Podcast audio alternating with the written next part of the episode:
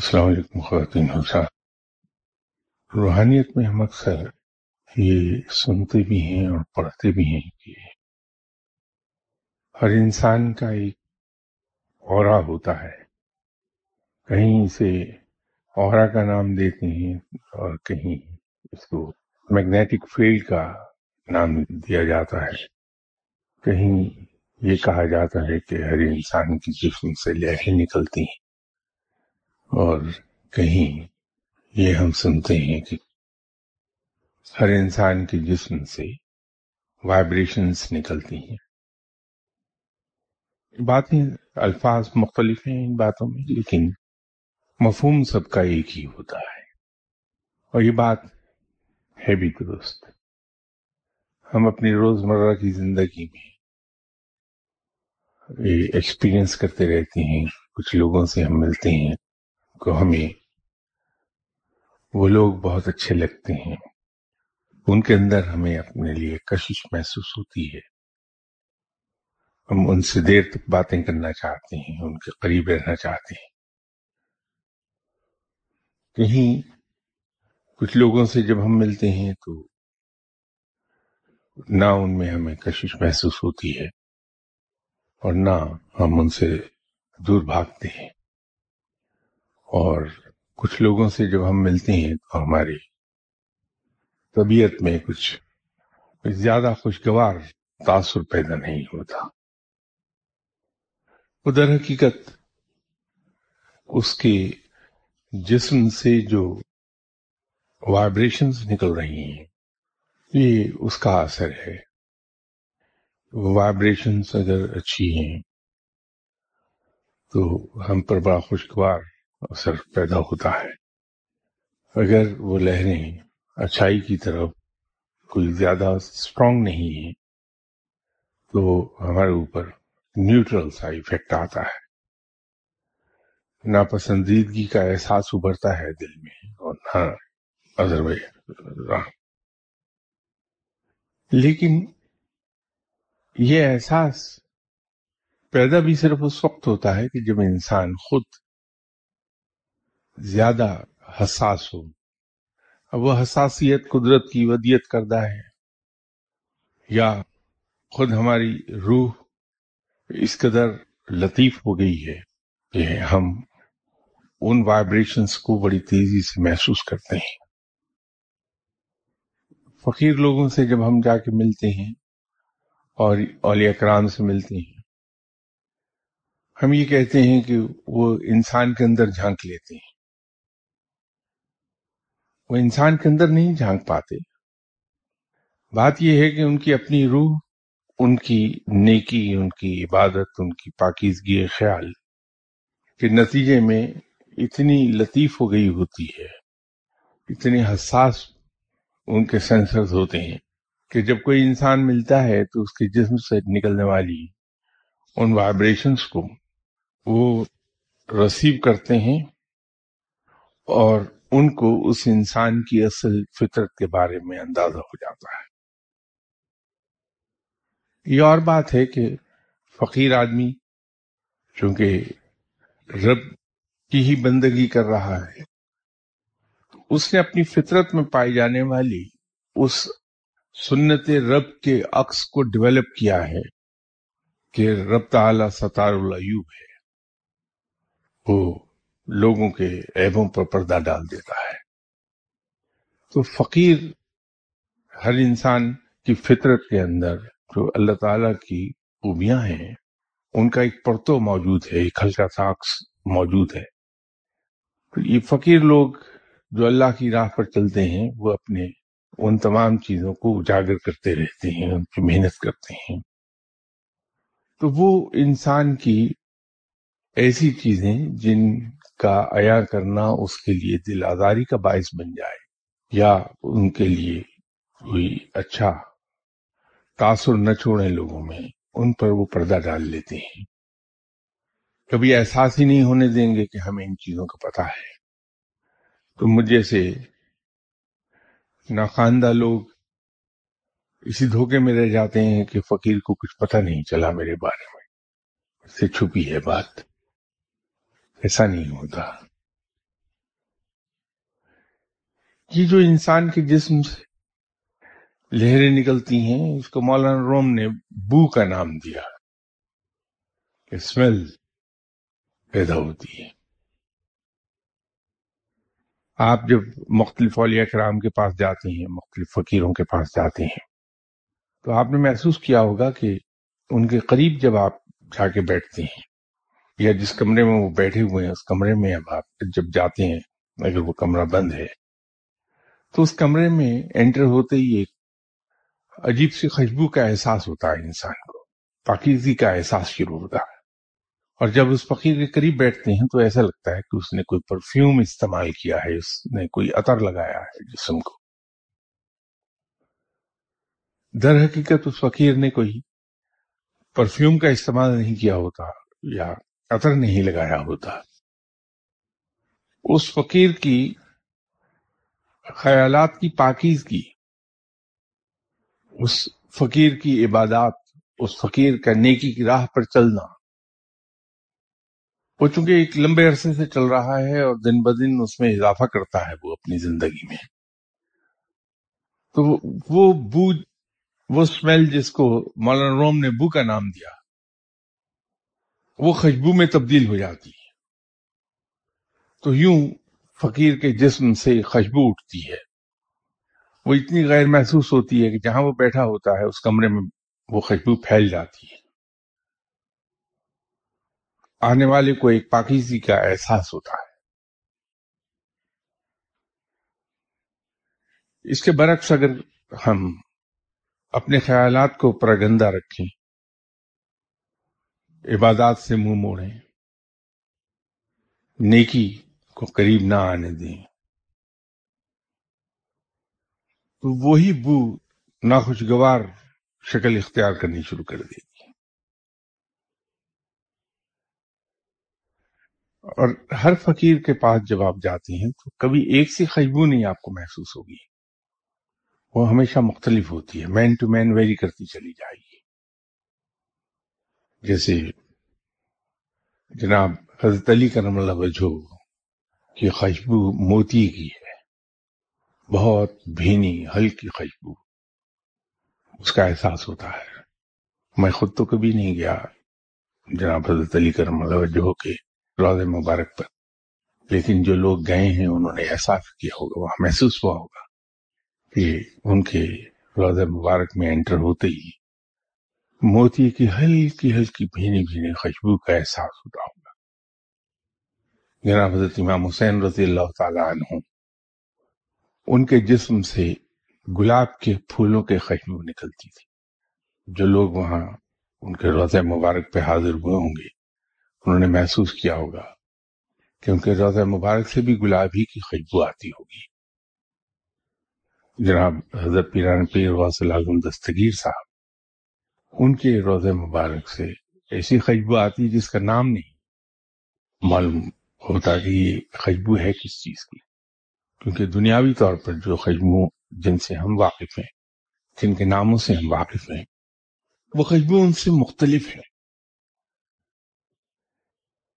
اسی طرح یہاں چونکہ لاہور میں ہیں تو سبھی لوگ وہاں جو جاتے ہیں میں نے محسوس کیا ہوگا کہ جناب داتا گنج بخش رحمۃ اللہ علیہ صاحب کے مزار سے جو خوشبو اٹھتی ہے، وہ بھی ایک عجیب رنگ اس کا نام نہیں لیا جا سکتا، لیکن عجیب خوشبو ہوتی ہے ہے وہاں خوشبو تو اس کو ہم اپنی آسانی کے لیے، سمجھنے کے لیے ہم یہ کہہ دیتے ہیں کہ جو فقیر جیسی پڑھائیاں پڑھتا ہے، رب تعالیٰ اس کے جسم میں ویسی خوشبو پیدا کر دیتا ہے۔ جن ناموں سے رب کو پکارتا ہے، وہ رب تعالیٰ کے جس کلام کا ورد کرتا ہے، اسی نسبت سے اس کے جسم میں خوشبو پیدا ہو جاتی یہ ہم اپنی آسانی کے لیے کہتے ہیں، لیکن اس کا میکنزم یہ ہے سارا۔ تو یہ خوشبو تقریباً سبھی اولیاء کرام کے جسم سے اٹھتی ہے، فقیروں کے جسم سے اٹھتی ہے۔ لیکن اس خوشبو کا حاصل کرنے کے لیے صرف ہمیں ذکر اذکار نہیں، بلکہ اس کی بنیاد جو ہے وہ خیالات کی پاکیزگی پر ہے۔ تو پہلے ہمیں خیالات کی پاکیزگی اپنے اندر پیدا کرنا پڑے گی۔ اس کے بعد رب تعالیٰ کی عبادات اور نیکی کی راہ۔ تو جب ہم ان تینوں چیزوں کو اکٹھے لے کے چلیں گے، تو پھر کہیں رب کی راہ انسان پکڑتا ہے۔ ایسی راہ جو اس کو قرب الہی تک لے جائے۔ یہ اس کو دہراتا میں اس لیے ہوں، پہلے بھی کئی بار اس موضوع کی بات ہوئی کہ ہم لوگ نیک لوگوں کے پاس جاتے ہیں، کم سے کم جن کو ہم نیک سمجھتے ہیں وہاں جاتے ہیں۔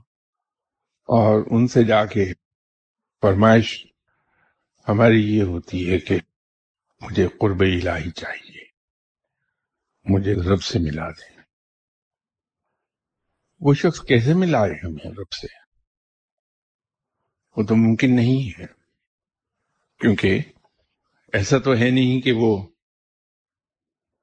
ہمارا ہاتھ پکڑے اور رب کے حضور پیش کر دے اور تعارف کرائے۔ کہ یا باری تعالیٰ meet mister so and so he is my friend you also become his friend ایسا تو ممکن نہیں ہے۔ میں نے شاید پہلے بھی عرض کیا تھا، یہ کام تو مرشد بھی نہیں کر پاتا۔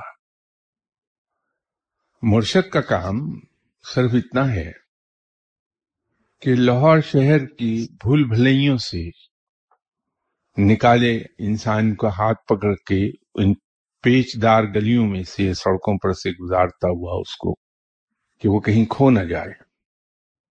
تو موٹر وے کی سٹارٹنگ پوائنٹ پر لے جا کر کھڑا کر دے انسان کو۔ اور یہ کہہ دے کہ یہ موٹر وے ہے جو آپ کو اسلام آباد لے جائے گا شہر اقتدار میں۔ اس پہ اب آپ چلیے اور ساتھ وہ نصیحت کر دے کہ اس میں تھوڑے تھوڑے فاصلے کے بعد سروسز آئیں گی۔ تو یہ نہ ہو کہ تم وہاں کھانے پینے میں مصروف ہو جاؤ اور تمہارا سفر کھوٹا ہو جائے۔ یہ آپ کو وارن کر دے، مجھے وارن کر دے کہ اس پر speed limit hundred twenty kilometre per are کی ہے۔ اس کو اگر ایکسیڈ کرو گے تو چالان ہو جائے گا۔ اس میں دس کلو میٹر کا ایسا ٹکڑا آئے گا جو وائننگ روڈز ہیں۔ وہاں سپیڈ زیادہ کرو گے تو گاڑی الٹ جائے گی ایکسیڈنٹ ہو جائے گا تمہارا۔ وہ اس طرح کے خطرات سے وارن کر دے گا۔ لیکن سفر خود انسان کو خود ہی کرنا ہے، مجھے ہی کرنا ہے۔ مرشد اس میں میری مدد نہیں کر سکتا۔ وہ مجھے لاہور کی جو پیچیدہ سڑکیں ہیں، ان میں سے ہاتھ پکڑ کر چلاتا ہوا، یہ کہ میری پیچھے اپنی گاڑی لے آؤ۔ وہ یہاں سے سیفلی آپ کو گزار لے گا۔ لیکن شہر اقتدار تک پہنچنا ہمیں خود اپنی ہی محنت سے ہے۔ تو میں اگر راستے میں اپنے مرشد کی ہدایات پہ عمل نہ کروں اور میں شہر اقتدار تک نہ پہنچ پاؤں، تو دوش میں دوں گا مرشد کو جس غریب کا کوئی قصور ہی نہیں ہے۔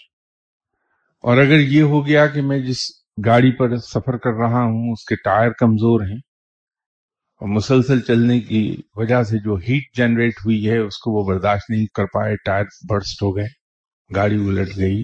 تو اس میں مرشد صاحب کا کیا قصور ہے؟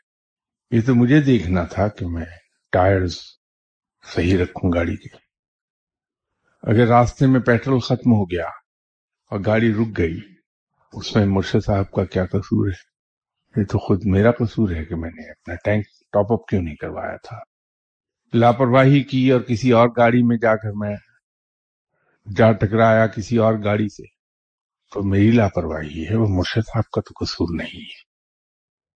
تو یہ سب چیزیں ساری محنت انسان کی اپنی ہے گائیڈنس البتہ مرشد صاحب کی ہے۔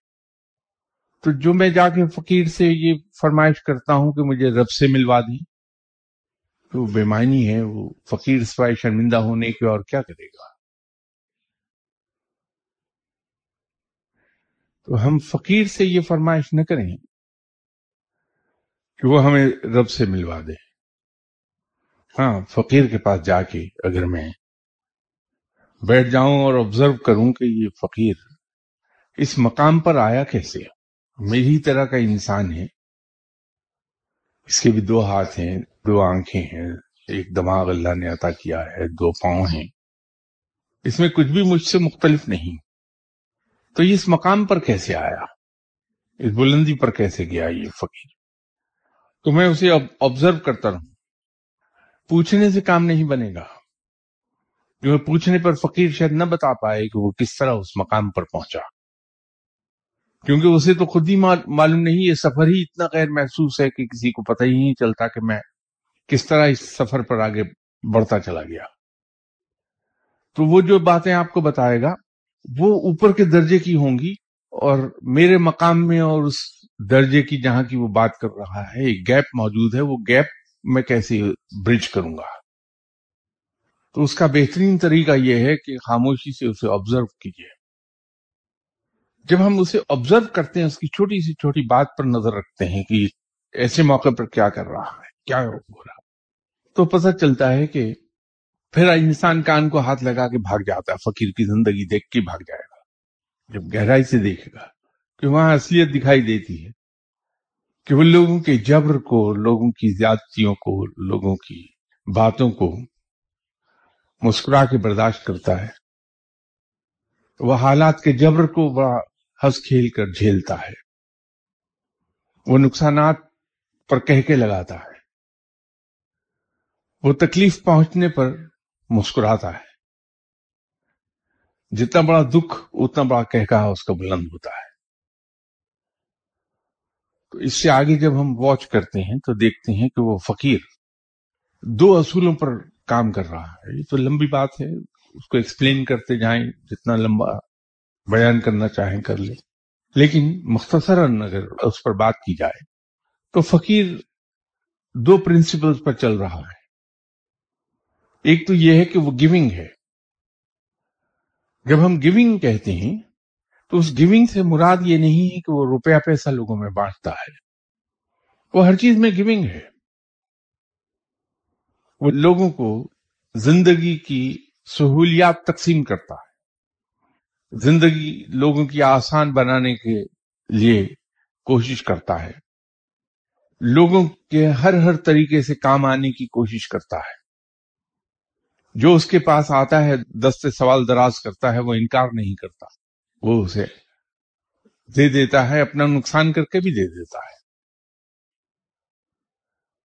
وہ قربانی چاہے مالی ہو، جسمانی ہو، آرام کی ہو، وہ قربانی کرتا ہے دوسروں کے لیے، وہ گیونگ ہے۔ اور دوسرا پرنسپل اس کی زندگی میں فار گیونگ وہ بہت فار گیونگ ہے۔ وہ انسان کو اس کے غلطی کرنے سے پہلے ہی معاف کر بیٹھتا ہے۔ اس نے اپنی ٹریننگ اس طرح کی ہوتی ہے، فقیر نے، کہ دوسرا غلطی نہیں کرتا، وہ اسے پہلے معاف کر چکا ہوتا ہے۔ یہ محاورتن کہہ رہا ہوں۔ کہنے کا مقصد یہ ہے کہ وہ ایک لمحہ نہیں لیتا، جہاں کسی دوسرے انسان سے غلطی ہوئی۔ فقیر نے فوراً اپنے آپ کو سمجھایا کہ وہ انسان ہے، خطا کا پتلا ہے۔ جیسے مجھ سے خطائیں ہوتی ہیں، مجھ سے غلطیاں ہوتی ہیں، اور میں دوسروں سے توقع رکھتا ہوں کہ وہ معاف کر دیں گے۔ مجھے بھی اس شخص کو معاف کر دینا ہے۔ تو ادھر کسی سے غلطی ہوئی، ادھر فقیر نے اس کو دل سے نکالا۔ اپنے آپ کو سمجھا دیا، دل سے نکل گئی بات۔ تو فوگیونگ ہوتا ہے۔ بڑے سے بڑے قصور کو معاف کر دیتا ہے۔ اس شخص کا نام اس وقت ذہن میں نہیں میری کچھ دوائیوں نے اس طرح سے ذہن پر اثر ڈالا ہے کہ چیزیں عام طور پر سامنے کی چیزیں بھول جاتی وہ شخص تھا جس نے مارکہ کربلا میں جناب حضرت علی اصغر پر تیر چلایا تھا جو ان کے حلق کے پار ہو گیا تھا۔ انتہائی بدبخت ترین شخص۔ تو جب یہ مارکہ کربلا ہو چکا، تکلیف سے گزر گئے، آپ صلی اللہ علیہ وسلم کا خاندان اس تکلیف سے گزر گیا۔ تو مدینہ میں سیٹل تھے تو وہی شخص ایک دن حضرت امام زین العابدین رضی اللہ تعالی عنہ کے گھر پر مہمان ہوا۔ آ کے کہا کہ میں مسافر ہوں۔ حضرت امام زین العابدین نے کھانا بھی کھلایا، پھر رات کو حضرت امام زین العابدین کے گھر پر رہا بھی وہ شخص اگلے دن جب صبح رخصت ہو رہا تھا تو اس نے حضرت امام زین العابدین سے کہا کہ آپ نے شاید مجھے پہچانا نہیں۔ تو حضرت امام زین العابدین نے فوری طور پر کہا کہ نہیں، جب آپ آئے تھے تو میں اسی لمحے آپ کو پہچان گیا تھا کہ آپ کون ہیں۔ تو اس نے پوچھا کہ پھر آپ نے مجھے اتنے اخلاق سے کیوں اپنے پاس ٹھہرایا؟ تو فرمایا کہ ہمیں میزبانی عطا ہوئی ہے دنیا کی۔ تو یہ جو توازو ہے، یہ توازو فقیر کی فطرت کا حصہ ہے۔ وہ اس توازو کو ڈیولپ کرتا ہے۔ جب ہم اپنے اندر یہ چیزیں پیدا کر لیتے ہیں۔ اور اس کے ساتھ ساتھ رب کا ذکر جاری رکھتے ہیں اور خیالات میں پاکیزگی لے آتے ہیں پازیٹو تھنکنگ پر آ جاتے ہیں۔ تو پھر ہمارا رب کی طرف سفر جاری ہوتا ہے۔ یہ چیزیں ڈیولپ کرنے میں مرشد کام آ سکتا ہے۔ مرشد گائیڈ کر سکتا ہے، وہ ڈیولپ نہیں کرے گا آپ کے اندر چیزیں، اس لیے کہ اس کے بس کی نہیں ہیں۔ یہ چیزیں، یہ خوبیاں خود ہمیں ہی ڈیولپ کرنی ہے اپنے اندر۔ وہ صرف بتا سکتا ہے جو انگریزی کا ایک مشہور محاورہ ہے کہ you can take the horse to water but you can't make him drink تو اس محاورے کی نسبت سے مرشد آپ کو یہاں تک تو لے جائے گا کہ یہ بتا دے کہ یہ چیزیں کیسے ڈیولپ ہو جائیں گی آپ کے اندر۔ وہ آپ کے رویے دیکھ کے، آپ کے ایٹیٹیوڈ اینڈ بہیویئر دیکھ کے پوائنٹ آؤٹ تو کر دے گا کہ یہ غلط کر رہے ہیں۔ لیکن اس کو کریکٹ خود مجھے ہی کرنا ہے۔ مرشد نہیں کر سکتا اسے۔ کاز اینڈ افیکٹ کے اصول کے تحت سبب پہلے بنے گا، اثر بعد میں آئے گا۔ وہ اور بات ہے کہ دعا اور قبولیت دعا میں یہ کاز اینڈ افیکٹ کا پرنسپل ریورس ہو جاتا ہے کہ اس میں اثر پہلے ہے، سبب بعد میں ہے۔ دعا کرنا اور دعا کا قبول ہونا، اس میں کاز اینڈ افیکٹ کا پرنسپل 180 ڈگریز ریورس ہو جاتا ہے۔ وہاں اثر پہلے آئے گا، سبب بعد میں بنے گا۔ کہ ایک شخص رب کے حضور گڑ گڑاتا ہے۔ یہ گڑ گڑانا اس کا، یہ توفیق کی بات ہے کہ رب سے اسے توفیق عطا ہوگی۔ کہ رب تعالیٰ اس کے قلب کو دیکھتا ہے کہ اس کے دل کے اندر یہ خواہش ہے کہ وہ رب کے سامنے گڑ گڑائے تو اسے توفیق عطا ہوگی، پھر وہ گڑ گڑائے گا۔ تو توفیق دعا بھی پہلے عطا ہوگی اور اس کے انعامات آ جائیں گے۔ تو توفیق پہلے عطا ہو جائے گی، اثر بعد میں آتا ہے اس کا۔ جب توفیق عطا ہو گئی، اثر پہلے پیدا ہو گیا، دعا بعد میں ہوئی۔ اسی لیے کہیں کہیں فقیروں کے یہاں آپ کو ایک چیز یہ دکھائی دے گی کہ نہ وہ ہاتھ اٹھاتے ہیں، نہ دعا کرتے دکھائی دیتے ہیں۔ دعا قبول ہوتی ہے۔ تو مجھ جیسے لوگ جو جانتے نہیں چیزوں کو، اس میکنیزم کو سمجھتے نہیں ہیں، وہ کہتے ہیں کہ آپ نے دعا تو نہیں کی، دعا کر دیجیے میرے لیے۔ تو وہاں تو وہ پرنسپل کاز اینڈ افیکٹ کا پرنسپل ہی بالکل مختلف ہے، الٹ ہوا ہوا ہے۔ تو وہاں تو دعا ہونے سے پہلے دعا قبول ہو گئی، دعا بعد میں کی اس نے۔ لیکن عام حالات میں کاز اینڈ افیکٹ بڑی سختی کے ساتھ امپلیمنٹ ہوتا ہے۔ تو پہلے ہمیں یہ اپنے اندر پیدا کرنا ہوگا، پھر افیکٹ پیدا ہوتے ہیں، پھر اس کے اثرات ملتے ہیں، اس کے انعامات پھر ملتے ہیں۔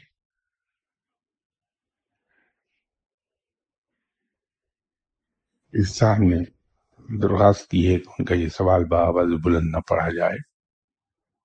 ہم جو دنیا میں بھیجے گئے ہیں انسان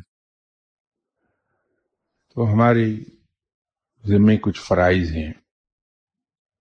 ہمارے ذمے کچھ آبلیگیشنز ہیں جو ہمیں ڈسچارج کرنا ہے۔ یہ ابھی تھوڑی دیر پہلے کاز اینڈ افیکٹ کی بات ہو رہی تھی۔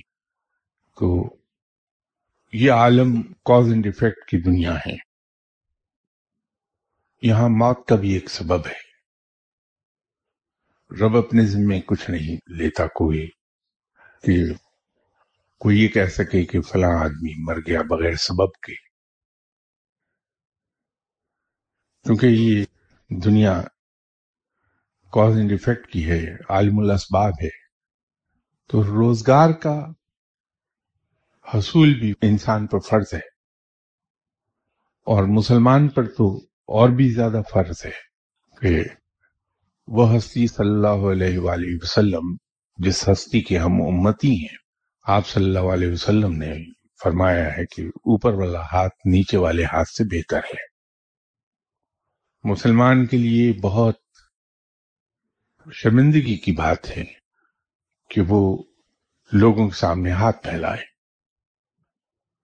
مسلمان اپنا روزگار اپنی محنت سے پیدا کرتا ہے۔ رزق دینے والا رب ہے بے شک، لیکن جیسے میں نے عرض کیا کہ یہ عالم الاسباب ہے، یہاں ہر چیز کا ایک سبب ہے۔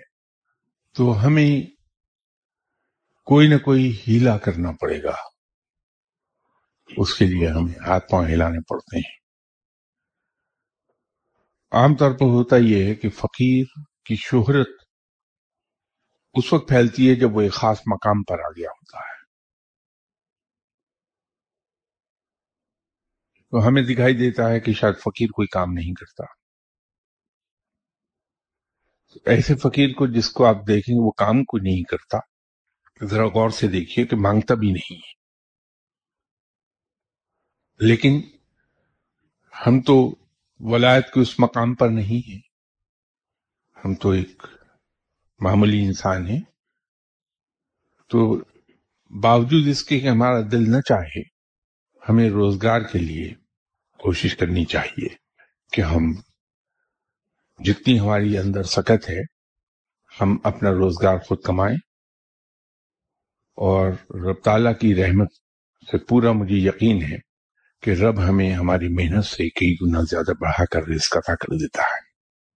تو ہم ہاتھ پاؤں ہلائیں۔ رب تعالی ہماری ضروریات کو اپنی رحمت کے صدقے بہت خوبصورتی سے پورا کر دے گا۔ جو ہمارے ذمہ فرائض ہیں، ہمیں ایک بات یاد رکھنا چاہیے کہ ہم اس کے لیے رب تعالیٰ کو جواب دے ہیں، دنیا میں بھی، آخرت میں بھی۔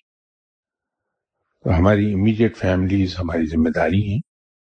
ہمیں ان کے لیے وسائل زندگی کے لیے ہاتھ پاؤں مارنے ہیں۔ بے شک وسائل زندگی رب ہم پہنچاتا ہے، اس میں کوئی شک نہیں، لیکن ہمیں ہاتھ پاؤں ہلانے ہوں گے۔ اگر ہم اس سے پہلو ہی کرتے ہیں تو ہم اللہ کو آنسریبل ہو جائیں گے۔ انسان کو کوشش یہ کرنی چاہیے کہ رب تعالیٰ کے سامنے جواب دہی سے بچتا رہے۔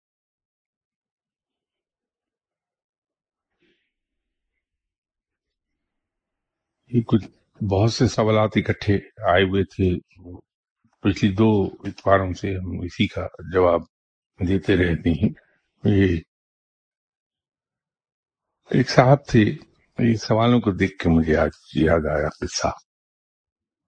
ان کا پیشہ چوری تھا اس کے دو بیٹے تھے ان صاحب کے۔ انہوں نے سوچا کہ میں اگر اپنے بچوں کو لکھا پڑھا دوں گا تو یہ تو پھر میں خاندان کے نام پر ایک دھبا لگاؤں گا۔ لوگ کیا کہیں گے؟ کہ چوروں کا اتنا مشہور خاندان اور بتاؤ، بچے نوکری روٹی کماتے تو بچپن سے ہی ان کی وہ ٹریننگ کرنے لگے چوری کے معاملے میں۔ جب بوڑھے ہو گئے تو انہیں خیال آیا کہ تھوڑے فاصلے پر چوروں کا گرو رہتا ہے۔ تو اگر اپنے بچوں کو میں اس کی شاگردی میں دے دوں تو یہ کمال کے چور بن جائیں گے۔ تو وہ اپنے بیٹوں کو جا کے اس گرو کے پاس چھوڑ آیا چوروں کے۔ گرو نے ان کی ٹریننگ شروع کر دی چوری کے معاملے میں۔ جب وہ جوان ہو گئے، بڑے ہو گئے، تو انہوں نے خواہش کا اظہار کیا کہ جب میں، اب آپ انڈیپینڈنٹلی چوری کرنے کی اجازت دے دیں۔ تو اس گرو نے کہا کہ میں آپ کو انڈیپینڈنٹ چوری کرنے کا سرٹیفکیٹ صرف ایک صورت میں دے سکتا ہوں۔ اور وہ شرط یہ ہے کہ تم امتحان پاس کرو۔ تو دونوں نے کہا کہ ٹھیک ہے۔ ہم امتحان میں بیٹھنے کو تیار ہیں۔ تو گرو نے ان سے کہا کہ فلاں جگہ ایک جھونپڑی ہے۔ اس میں دو بوڑھے میاں بیوی رہتے ہیں۔ اور ان کے اس جھونپڑی کی چھت پر کدو کی بیل لگی ہے۔ اس بیل کے عین درمیان والا اگر کدو تم توڑ لاؤ رات کو، تو تم کوالیفائی کر لو گے انڈیپینڈنٹلی چوری کرنے کے۔ تو دونوں چلے گئے، جا کے دن میں وہاں گھومتے تھے جھونپڑے کے، اور ارد گرد جھونپڑے کی ساخت، اس کی بلندی، اس کی ارد گرد کا ماحول، اس میں جو میاں بیوی رہتے تھے، ان کی عادات کو اسے فوج کی زبان میں ریکی کہتے ہیں اس کی ریکانیسنس کرتے رہے کئی روز تک۔ تو جو انفارمیشن انہوں نے گیدر کی، وہ یہ کی کہ جھونپڑی خاصی پرانی بنی ہے۔ اور وہ دونوں میاں بیوی بہت ہی کائیاں ہیں، بوڑھے ضرور ہیں لیکن بہت ہوشیار میاں اگر دن بھر جاگتا ہے تو بیوی دن بھر سوتی ہے، رات کو میاں سو جاتا ہے تو بیوی جاگتی رہتی ہے۔ تاکہ چور کدو نہ ان کے لے جائیں کیونکہ کدو کی فروخت پر ان کی زندگی چلتی تھی۔ تو یہ حالات دیکھ کر ان میں سے ایک تو مایوس ہو گیا، اس نے کہا کہ میں تو نہیں چوری کر سکتا یہاں۔ لیکن دوسرا تیز تھا، بھائی۔ اس نے کہا، ٹھیک ہے، تم ودرا کر جاؤ، لیکن میں تو چوری کر کے رہوں گا۔ اس نے سوچ سوچ کے ایک ترکیب نکالی۔ ایک بلی پکڑی اور رات کو وہ جھونپڑے کی چھت پہ چڑھ گیا۔ چھت پرانی تھی، جو ہی یہ چڑھا تو جہاں یہ پاؤں رکھے، وہاں سوراخ ہو جائے چھت میں اور وہ آواز آئے۔ میاں دن کو چوکی داری کرتا تھا، بیوی رات کو چوکی داری کرتی تھی۔ تو بیوی نے جب دیکھا کہ چھت پر آواز آ رہی ہے، تو اس نے اپنے ہسبینڈ سے کہا کہ اٹھو، چور آ گیا، کوئی کدو چوری کرنے۔ میاں نے اسے کہا، کیا تم جگاتی رہتی ہو؟ کوئی کتا بلی ہو گیا، چڑھ گیا چھت پر، چھت کمزور ہے، آواز آ رہی ہے۔ اس کا نہیں، یہ کتا بلی نہیں ہے، یہ کوئی انسان ہے تو یہ ان کی بحث ہو رہی تھی، اس نے پھر ذرا پاؤں آگے بڑھایا تو وہاں پھر وہ ٹوٹا، چھت کو بانس وانس کوئی ٹوٹا۔ تو بیوی نے کہا، لو دیکھو، یہ دیکھو۔ تو اس نے جو سنا کہ اب یہ جاگی گئے ہیں، تو اس بلی کی گردن دبائی اور اس کا منہ سوراخ کے اندر کر دیا۔ تو وہ میاؤں میاؤں کرنے لگی۔ تو خامن نے کہا، دیکھو، یہ بلی تھی ایسی تم بلا وجہ میں۔ اب وہ ہو یہ کہ جو ہی یہ ہلے چھت میں سے آواز آئے تو بیوی بولنے لگے تو بلی کا منہ اندر کر دیا اور اس کی گردن دبا دے، حتیٰ کہ وہ درمیان میں چھت کے سینٹر میں پہنچ گیا۔ کدو توڑا اور دوڑ لگا دی۔ تو استاد کو جا کے کہا کہ لیجیے جناب، میں اس سینٹر کا کدو توڑ لایا تو یوں وہ کوالیفائی ہو گیا کہ تم آج سے انڈیپینڈنٹلی چوری کر لو۔ جن صاحب نے بھی سوال لکھے ہیں، کچھ ایسے پکے استاد کے پڑھائے ہوئے ہیں کہ یہ سوالوں کو پڑھ کر مجھے یہ قصہ آج یاد آ گیا۔ یہ کہیں بلی پکڑی گئی ہے کہیں سے۔ اور سوال یہ ہے کہ جب لوگ آپ کی توقعات پر پورے نہیں اترتے تو آپ کا رد عمل کیا ہوتا ہے؟ بہت آسان۔ میں یہ سمجھ لیتا ہوں کہ میرا ایک اور بھائی شامل ہو گیا میرے ساتھ۔ اس لیے کہ میں خود ہی لوگوں کی توقعات پر پورا اترتا۔ جو میری توقعات پر نہیں پورا اترا، میرے جیسا ہی ہے۔ تو جب وہ میرے جیسا ہے تو اس پہ پیار آئے گا، غصہ تو آئے گا نہیں۔ بڑے آسان ترکیب ہے یہ۔ جس سوال کو دیکھ کے یہ قصہ یاد آیا تھا وہ یہ ہے کہ بہت سے لوگ آپ سے آ کر درخواست کرتے ہیں کہ ہم خواب میں آپ کو دیکھنا چاہتے ہیں۔ اور پھر ایسا ہی ہو جاتا ہے۔ کسی کے خواب میں یوں جانے والی بات سمجھ میں نہیں آتی۔ اس پہ کچھ روشنی کی ضرورت ہے۔ پہلی بات تو یہ ہے کہ ایسا شخص جو مجھے خواب میں دیکھنا چاہتا ہے، کوئی صحیح ذہن نہیں ہو سکتا۔ خواب میں انسان کسی خوشگوار چیز کو دیکھنا چاہتا ہے، کسی اچھی چیز کو دیکھنا چاہتا ہے۔ اب دن میں دیکھ کے لوگ ڈرتے ہیں، مجھے تو خواب میں دیکھ کے کیا حال ہوگا۔ دوسری بات یہ ہے کہ رب تعالیٰ بھی خوب کمال کی چیز ہے۔ وہ کسی نے شیر رب کے بارے میں کہا تھا کہ وہ چونکہ شیر مجھے یاد نہیں رہتے تو اس کا مفہوم کچھ ایسا تھا کہ کرے خود ہے اور ہمیں بدنام کرے ہے بس میں۔ کچھ ایسا شیر ہے مجھے یاد نہیں رہتا، وہ ہاں، یہ ہے۔ تو وہ، یہ خواب میں جو کوئی دیکھتا ہے تو اس کی اپنی خود ذہنی صلاحیتیں ہیں اس کی اس کی اپنی روحانی کیفیت ہے کہ جو جس کو وہ خواب میں دیکھنا چاہ رہا ہے اسے دیکھ لیتا ہے تو یہ مجھ پر تو الزام ہے کہ میں کسی کے خواب میں آ جاتا ہوں۔ اگلا صاحب نے پوچھا ہے کہ کچھ اولیاء اللہ اپنے مریدین کے خوابوں میں جا کر مختلف معاملات کے سلسلے میں ان کی رہنمائی فرماتے ہیں۔ کیا یہ اولیاء اللہ کی کانشیس ایفرٹ ہوتی ہے؟ کانشیس ایفرٹ نہیں ہوتی۔ یہ اس تعلق کے نتیجے میں یہ چیز پیدا ہوتی ہے جو ایک مرشد اور اس کے شاگرد کے درمیان تعلق قائم ہوتا ہے روحانی۔ یہ اس کا اعجاز ہے۔ اس کی وجہ سے یہ ہوتا رہتا ہے۔